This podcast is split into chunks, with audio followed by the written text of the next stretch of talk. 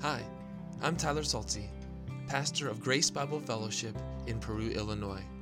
Our mission at Grace Bible Fellowship is to magnify the glory of the triune God in Christ Jesus by proclaiming God's Word to advance the gospel in our lives and the world. We base who we are and what we do on the good news of Jesus. If you would like to find more information about Grace Bible Fellowship, you can visit our website at www.gbfperu.org. I'm so thankful you've come here to listen to God's Word proclaimed as we seek to understand it and be transformed by it. I hope you find this time meaningful, challenging, convicting, joyful, and even life changing as we worship through the preaching of God's Word.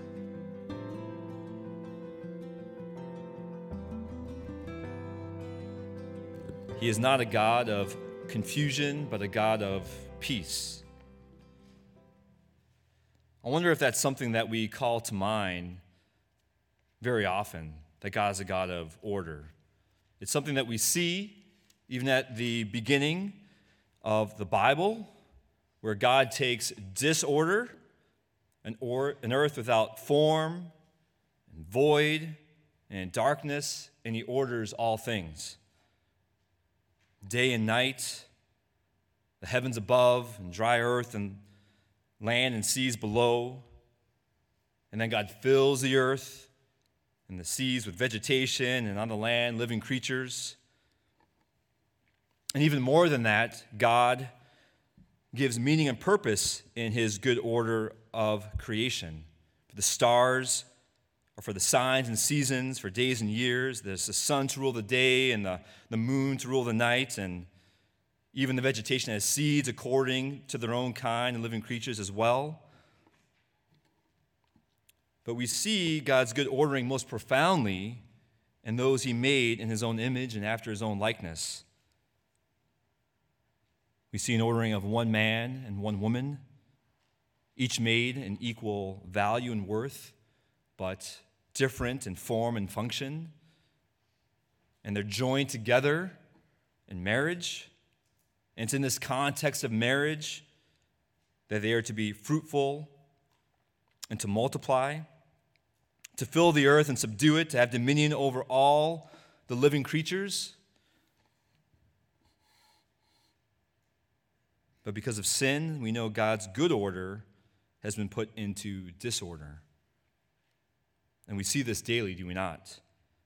The reversal, in fact, of God's order, especially in the lives of those who bear his image and his likeness. In seeking to be wise, those made in his image have become fools. Instead of worshiping God, we worship the creation, we worship self. Instead of ruling as gracious and giving vice regents over creation, we war against God, we war against one another.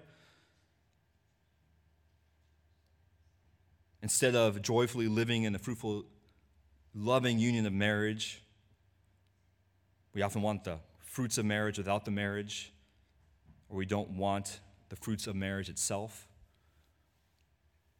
The world, though, despite its best efforts, still celebrates God's good design.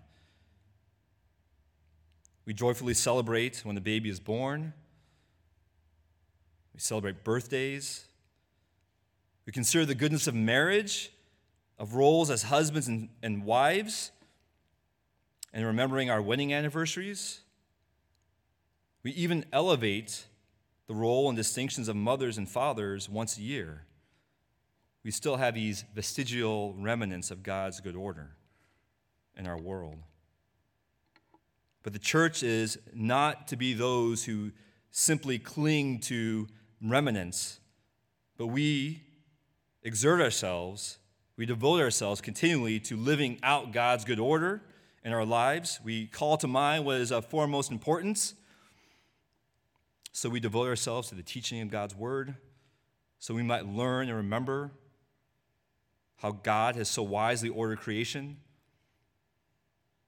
we together in the fellowship of the called out ones, the saints, the church, we share life in Christ and we exhort one another to God's good order in the gospel. We do this as we see that new day, that new creation drawing near, the day when God's good order will be made manifest for all to see, when his kingdom comes in its fullness and glory, when everything will be as it ought to be, when we are worshiping God and not self, when we rejoice in life, eternal life and not death, or we celebrate marriage. But it will not be marriage among us, it'll be marriage between God's church, his bride, and the Lamb.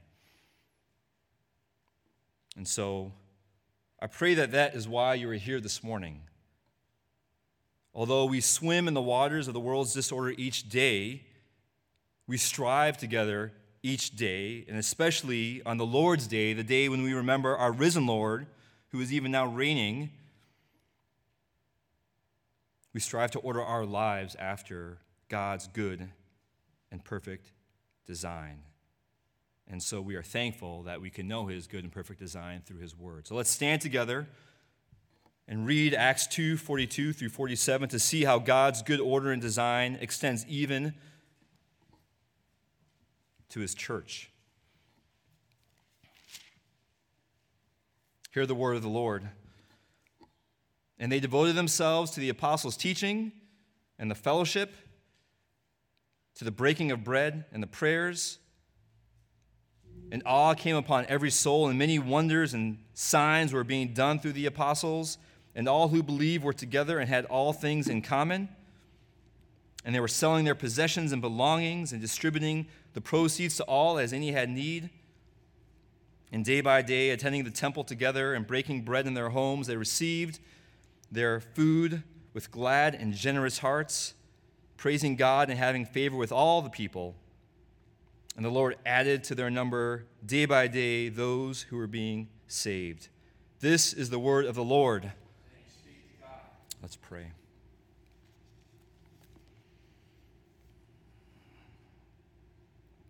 Lord, we appeal to your mercies again this morning. That we would present our bodies as living sacrifices, holy and acceptable to you. For this is our spiritual worship. Grant, Lord, that as we present ourselves to you, that we would not be conformed to this world, but that as we read your word, we would be transformed by the renewal of our minds, and that by testing we may discern what is your will, which is good and acceptable and perfect. It's in Jesus' name we pray. Amen. Please be seated.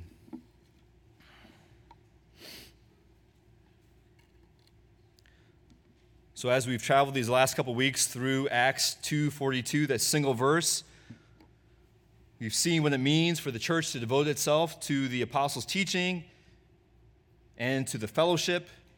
And now we come to the third of these devotions to the breaking of bread. And we would ask ourselves, hopefully, what does Luke mean when he says the breaking of bread? And I think the context gives some, uh, some reliable hints. First, this breaking of bread was something that the church did and was devoted to collectively. These we can read back in verses 41 where those who had received God's word were baptized and were added to the disciples of Christ in Jerusalem. So, this act of the breaking of bread is something that they did together. In fact, if you put your thumb there in Acts 2 and you go to the end of the book of Acts, we see perhaps another hint there what this breaking of the bread is. Acts 20, verse 7. On the first day of the week, when we were gathered together to break bread, Paul talked with them, intending to depart the next day, and he prolonged his speech until midnight. And there we see that the very reason it seems that we can see that they gathered together was to break bread. On the first day of the week, when we gathered together to break bread. 1 Corinthians 11 is a passage we often go to when we are about to partake in the Lord's table together.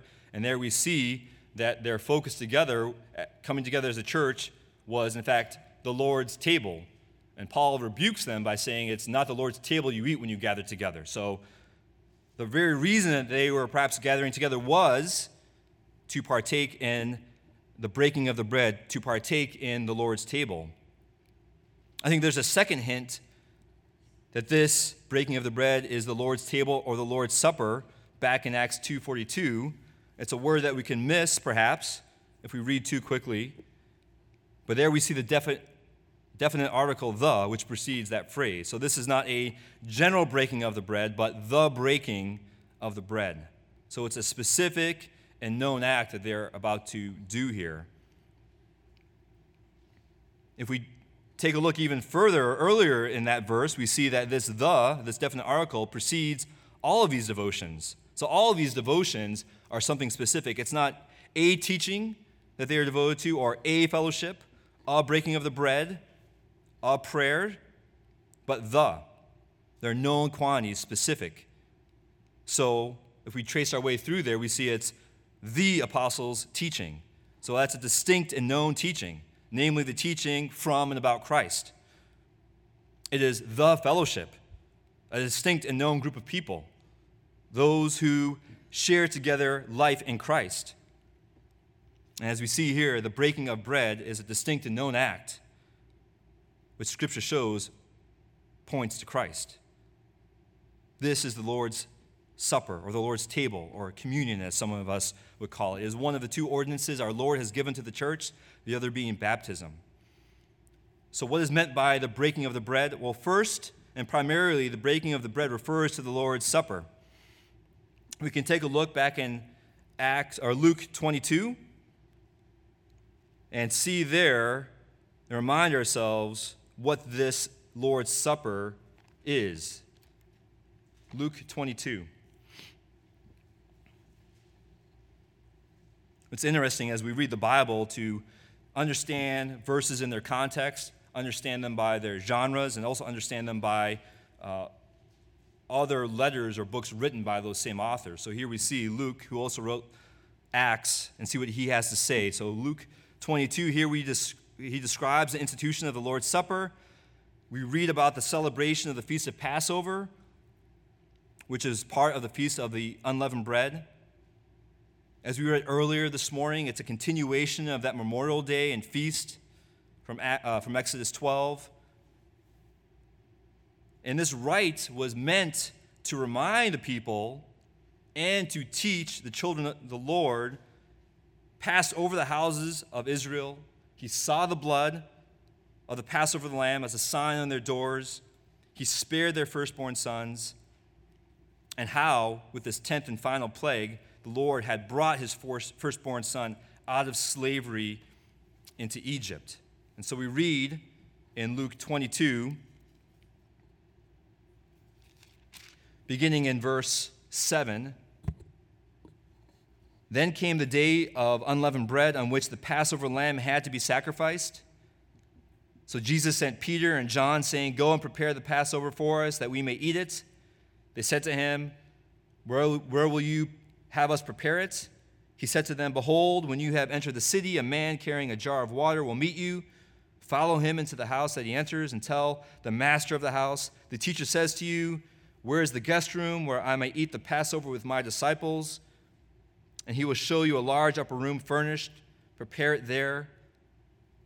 And they went and found it just as he told them, and they prepared the Passover. Verse 14. And when the hour came, he reclined at table and the apostles with him. And he said to them, I have earnestly desired to eat this Passover with you before I suffer. For I tell you, I will not eat it until it is fulfilled in the kingdom of God. And he took a cup, and when he had given thanks, he said, Take this and divide it among yourselves, for I tell you that from now on I will not drink of the fruit of the vine until the kingdom of God comes. And he took bread. And when he had given thanks, he broke it and gave it to them, saying, This is my body, which is given for you. Do this in remembrance of me. And likewise, the cup after they had eaten, saying, This cup that is poured out for you is the new covenant in my blood. And so we see here in Luke 22 that the Passover was truly pointing to Christ, the true Passover lamb. He was the one who would be sacrificed for the true Israel, the church, and they would be freed not from slavery to Pharaoh, but slavery to sin. And so he revealed that this Passover would now have a new meaning, that there was bread that was broken, but that bread would now remind his disciples of his body broken and given for them. There was a cup that was poured out. Now, this cup would remind the disciples of his blood that was poured out on the cross, sealing the new covenant in his blood. And they were to eat and to drink in remembrance of Christ whenever they did so, much as Israel was to keep the Passover throughout all their generations. So we keep the Lord's Supper throughout all of our generations, that we do so as often as we do in remembrance of Christ.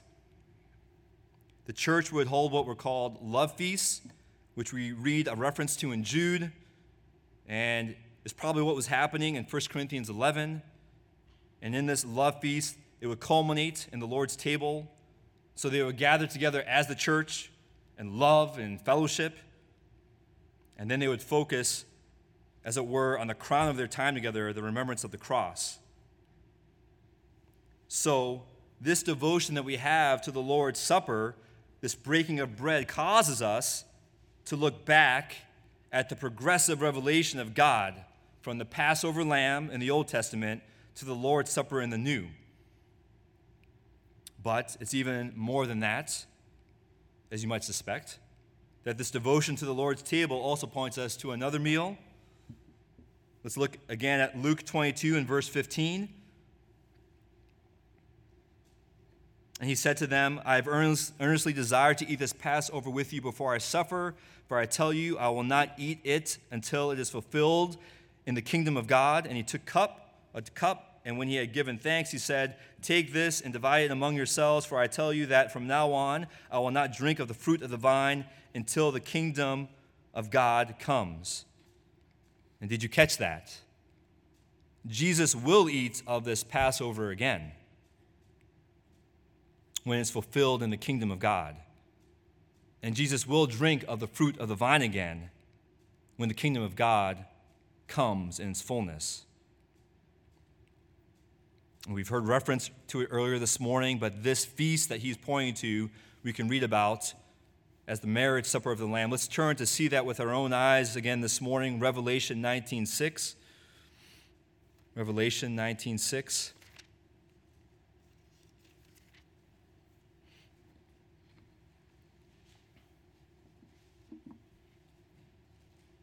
As you're turning there, I wonder how much I have missed because I have read too quickly, how much we miss because we read too quickly. We read these things over and over again, and then we assume we know what's there. But if we slow down, we pause, and we read each word of God's word, what insight and wisdom there is in the smallest dot or tittle. So, Revelation 19:6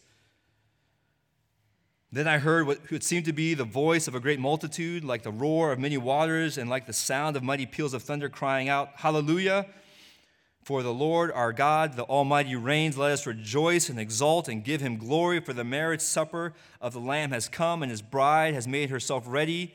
It was granted her to clothe herself with fine linen, bright and pure, for the, for the fine linen is the righteous deeds of the saints. And the angel said to me, Write this Blessed are those who are invited to the marriage supper of the Lamb. And he said to me, These are the true words of God. So when we devote ourselves to the breaking of bread, yes, we are looking back to what God had begun in the Old Testament, to what he was further revealing in Christ in the New Testament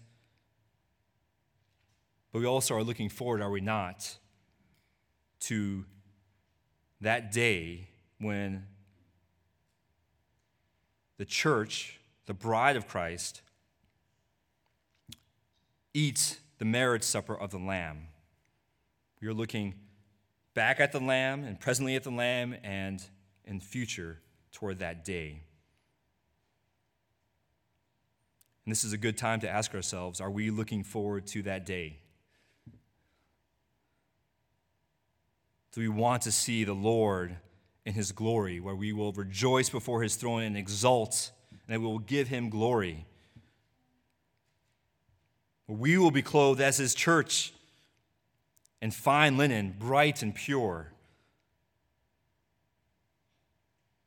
It's amazing there in verse 8 of Revelation 19 that fine linen is the righteous deeds of the saints.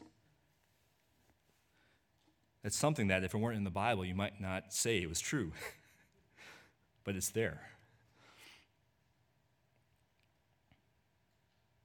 But there is, I think, another meaning, not a different meaning, but uh, another meaning to what is meant by the breaking of bread that we read about in Acts 2:42, and that's why I want to spend the remainder of our time considering this morning before we partake in the Lord's table together. So if you have your Bibles and you're back in Acts 2:42, I want you to see this. Acts 2:42 because I believe that this breaking of bread while it does and primarily point to the Lord's Supper, it also points to our source of true nourishment. I think it points to our source of true nourishment. So we have a similar phrase to the breaking of bread in verse 46. There we read, And day by day, attending the temple together and breaking bread in their homes, they received their food with glad and generous hearts. And here, this phrase seems to refer to these meals taken regularly, day by day, it says. Very likely in smaller groups, since there were, at this point, thousands of new Christians in Jerusalem. And so I think the picture here for us is that one of daily bread, of daily nourishment. And we can see as we trace through the New Testament that this aspect of the Lord's Supper, this aspect of the church being nourished spiritually, uh, came even before Jesus' crucifixion, even before the Lord's Supper. So I'm going to trace through some things here that I think point to this idea of the breaking of the bread meant to point us to true nourishment.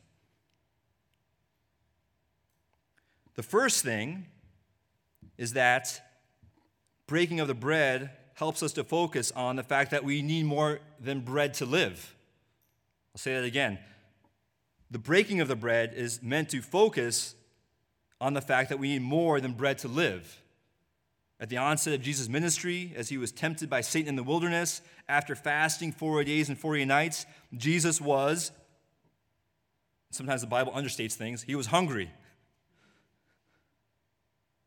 And Satan tempted him, turn this stone into bread. And Jesus responded, quoting, quoting scripture, saying, Man shall not live by bread alone, but by every word that comes from the mouth of God. So, there, Jesus is pointing us to the fact that, yes, we do live on bread, but not by bread alone.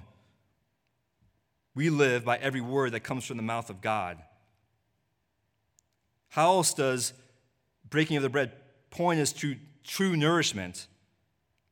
I think it points us to true nourishment because it shows us the source of true nourishment.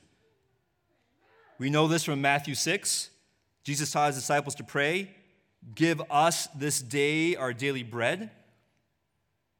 So, what was necessary for the disciples' lives, including the body, not excluding the body, but including the body, was to come from their heavenly Father. So, we should pray to God to supply what we need each day. It's a daily bread, bread sufficient for this day. How else does the breaking of bread point us to true nourishment? I think it points us to true nourishment in our teaching, what we're taught. We spoke about this two weeks ago. When we come to God's Word, do we look at it as an academic exercise for our minds, or do we look at it as nourishment for our souls? In the feeding of the 4,000 and the 5,000, Jesus displayed there an ability to provide more than enough for people's physical needs, to the effect that there were seven baskets and 12 baskets left over, so that his disciples not ought to be primarily concerned about what they were to eat, but they should be more concerned about what they were feeding their own souls. he tells them to beware the leaven of the Pharisees and the Sadducees. What was this leaven of the Pharisees and the Sadducees? What was this bread? Well, he says this is the teaching of the Pharisees. This is the teaching of the Sadducees. And what was that teaching? It was a teaching that focused on self reliance and self centeredness. It was a teaching that focused on outward righteousness and appearances. It was a teaching that focused on hearing or honoring with lips, but hearts that were far away. And Jesus says to them, Don't labor for this food that perishes, but labor for the food that does not perish. So, this breaking of bread, as we focus it on our being our nourishment, we know that we need more than our food for our body to live. We know that we look to God as a source of this nourishment. We know this primarily is concerned with the teaching that we receive. And in John 6, during another Passover, we see that this nourishment is Jesus himself. That he is the one whom we feed upon, he is the one who nourishes our soul. Jesus was teaching them that it was not Moses who provided manna in the wilderness as bread from heaven to Israel, but it was God who provides the true bread from heaven. And this bread from heaven was pointing to Jesus himself. And Jesus tells them that he is the bread of life, and those who come to this bread of life shall never hunger, and those who believe in him shall never thirst. And those who ate the manna still died. But those who feed on the true bread of heaven will live forever. And what is this bread? I love it when the Bible gives clear answers. Jesus says, This bread is his flesh. It was a hard saying, a difficult saying. Many of his so called disciples left him because of this hard saying. But what was his flesh pointing to? His sacrificial death on the cross where true life is, where true nourishment is. And so it is with us today that we who day by day break bread in our homes, we can, as this early church, we read there, says, we can receive our food with glad and generous hearts. Not simply because we can see that God's providing for our physical needs as we eat this meal, but that He is caring for our souls through the gospel, through Christ Himself. And I wonder if we realize what opportunities we have every time we sit down together to eat, at each meal, as hungry as we can be at times between those meals, what an opportunity it is to be reminded that as much as our bodies need this food, how much more our souls need what is only provided to us through Christ Himself. And notice, too, that the very act of eating points to a sufficiency outside of ourselves, how we are really not self sufficient. For how long can any of us go without eating? Mean, my kids maybe go three hours, and then it's like they were going to die if they don't eat. But we realize that we go from one meal to the next and we are needing something. And this something comes from without, it doesn't come from within. We don't provide our own food. We have to go someplace to get our food, whether it's the fridge or a restaurant or whatever it might be. And yet, how many of us proceed each hour and each day tempted to think that we are sufficient in our own righteousness apart from Christ? But as we eat we're reminded that what we need is not another meal of our righteousness, but Christ's righteousness. That we are to feed upon Christ. That's not even our devotion to the apostles' teaching, or our devotion to the fellowship, or to the prayers, or even to the Lord's Supper that earns us any right standing before God, but that our sufficiency comes only through the shed blood of Jesus Christ. And then I wonder then, when we gather together as a church, or we gather together in our homes, would we have a renewed sense of what it means to truly break bread together? That we might more and more be able to receive our food with glad and generous hearts. Does your family say a prayer or word of thanks before you eat a meal? We do, or at least we try to do. but often it can become this rote, perfunctory action. God, thank you for this food, and then you're on to eating, right? Maybe we don't even pause to consider what we're doing or why we're doing what we're doing. And so, church, I would ask you, how would redeeming even that one moment before we eat transform our lives? That we would even have a true Eucharist, a true thanksgiving offered to God. For every meal would be an opportunity then to be drawn more and more fully to Christ and away from self, drawn more and more fully to the one who nourishes and sustains our souls, drawn to the one in whose righteousness is all of our sufficiency. And then would we not be, in fact, following the example of Jesus, who took the bread and when he had given thanks, broke it and gave it to them? So, as we have even devoted our time to the apostles' teaching of the Lord's Supper this morning, as we've devoted ourselves to gathering together as the fellowship, as the church, let's take some time now to devote ourselves to the participation in the Lord's Supper itself. And an extended time of meditation and consideration in light of all that we have learned from Acts 2. If you have your Bibles in front of you, Let's turn to 1 Corinthians 11.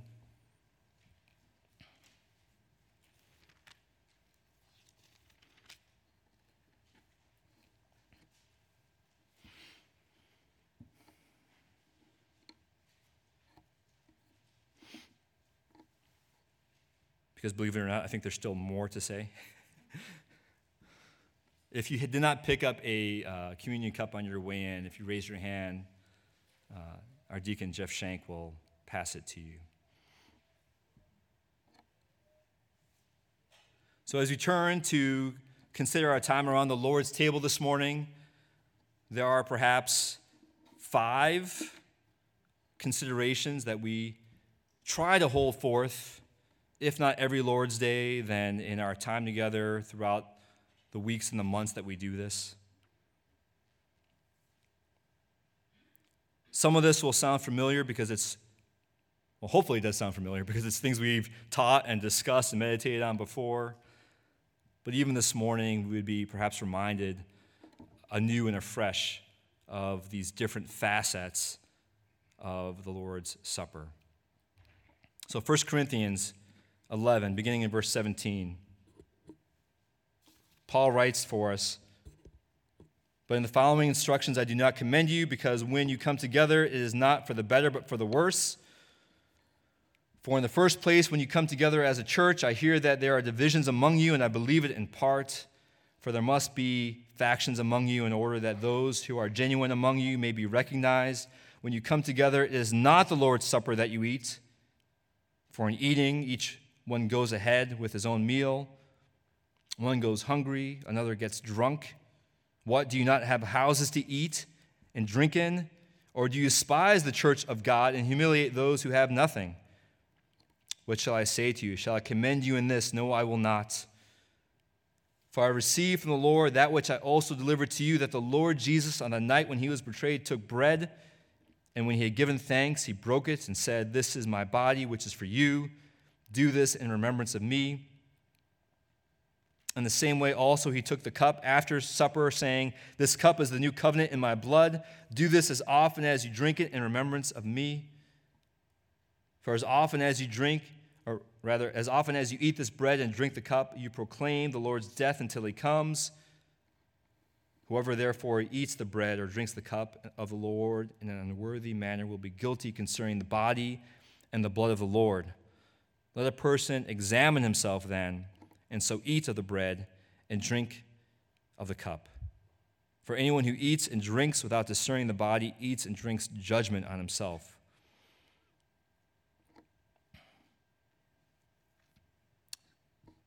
So, five things to remember as we participate in the Lord's table this morning. The first is that this is meant to be a memorial. This is to be a memorial day, and we shall keep it as a feast to the Lord throughout all of our generations, as a statute forever. And when our children say to us, What do we mean by this service? How will we respond? We will say, This is the sacrifice of the Lord's Passover for the blood of the Lamb is a sign for us. And when the Lord sees the blood of the Lamb, he passes over our sin, and no condemnation will befall us. We teach our children and remind ourselves we eat and drink because of what the Lord has done for us when he brought us out of bondage to our sin. For it was by a strong hand the Lord brought us out of a house of slavery.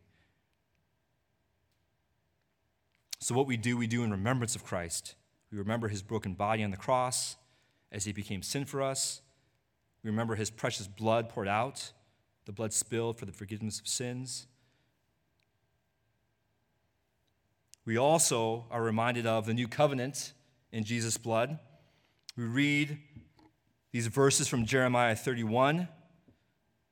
Behold, the days are coming, declares the Lord, when I will make a new covenant with the house of Israel and the house of Judah not like the covenant that I made with their fathers on the day when I took them by the hand to bring them out of the land of Egypt, my covenant that they broke, though I was their husband, declares the Lord. For this is the covenant that I will make with the house of Israel after those days, declares the Lord. I will put my law within them, and I will write it on their hearts, and I will be their God, and they shall be my people. And no longer shall each one teach his neighbor and each his brother, saying, Know the Lord for they shall all know me, from the least of them to the greatest, declares the Lord. For I will forgive their iniquity, and I will remember their sin no more. So, as we sit around the Lord's table, we do so as the Lord's people, those who have Christ's law written upon their hearts, those who know the Lord, or as Paul writes in Galatians, those who have rather come to be known by God. For God has forgiven our iniquity and our sins and remembers them no more. Further, we remember that this time around the Lord's table is one of fellowship, one of sharing life together in Christ. We're reminded in 1 Corinthians 10 Therefore, my beloved, flee from idolatry. I speak as to sensible people. Judge for yourselves what I say. This cup of blessing that we bless is it not a participation in the blood of Christ? The bread that we break, is it not a participation in the body of Christ? Because there is one bread, we who are many are one body, for we all partake of the one bread. So we are not those who lie, do not practice the truth, but we are those who walk in the light and have fellowship with one another. We are those whose uh, sin is cleansed by the blood of Christ. And we know this because the church are those who are eager to maintain the unity of the Spirit and the bond of peace. We remember that we are many, but in Christ we are one, that we are individually members one of another, and that when we come together, it ought to be for the better and not for the worse. That we are not to despise the church of God, that we are not to humiliate one of uh, those among us who have nothing, but we are to wait and look at the interests of others. And we are to remember that we can have true fellowship. It is possible to have fellowship because our fellowship is first and foremost with the Father and with His Son. We remember the gospel as we partake in the Lord's table. For as often as we eat this bread and drink this cup, we proclaim the Lord's death until he comes. Paul said that he delivered to them what is of first importance that he received that Christ died for our sins in accordance with the Scripture, that he was buried, that he was raised on the third day in accordance with Scripture.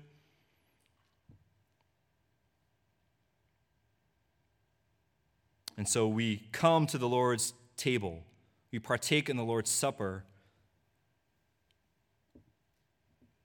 remembering that we were not righteous, that there are none who understand, there are none who seek after God, that all have turned aside, have become worthless. There's no one who does good, not even one. we remember that all have sinned and fall short of the glory of God. And I wonder how often we would forget that ourselves, that we begin to see ourselves as righteous. And we read from God's word that the wages of our sin is death.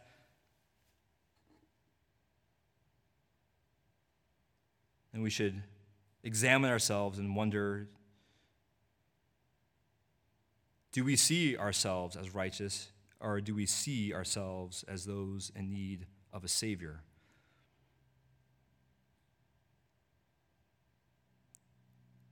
Is the blood of the Lamb on your doorpost this morning? Have you known what it is to embark on an exodus from sin and slavery to sin? Do you see in your life a disorder as a result of sin? and you look at that and you say, more than the consequences of my sin, I see the root of my sin is my sinfulness. And my sin is first and foremost against a holy God. If you have not come to the place of seeing your sin in that way, then we'd ask that you would refrain from participating for this gains you no merit, does not earn you any righteousness before God to eat and drink of the cup of the Savior, whom you have not embraced, the Lord who rules, who you do not kneel to. But if in the preaching of the gospel this morning, in its various forms, in its various ways, you have come to be cut to the heart then there is a great promise for you this morning. Which is that the free gift of God is eternal life through Jesus Christ our Lord. That if you confess with your mouth that Jesus is Lord and you believe in your heart that God raised him from the dead, that you will be saved. And these precious words for everyone who calls upon the name of the Lord will be saved. It doesn't matter whether you are religious and you've been to church and now you realize, I don't believe this. Jesus is not my Lord. I don't treasure him. I don't trust in him. I trust in myself. It doesn't matter whether you are completely worldly and have done all manner of what even the world would call sins. It does not matter. If you call upon the name of the Lord, you will be saved. And then, having been justified by faith, you will have peace with God through Jesus Christ our Lord you will have access by faith into this grace in which all Christians stand and rejoice, for we are those who rejoice in the hope of the glory of God.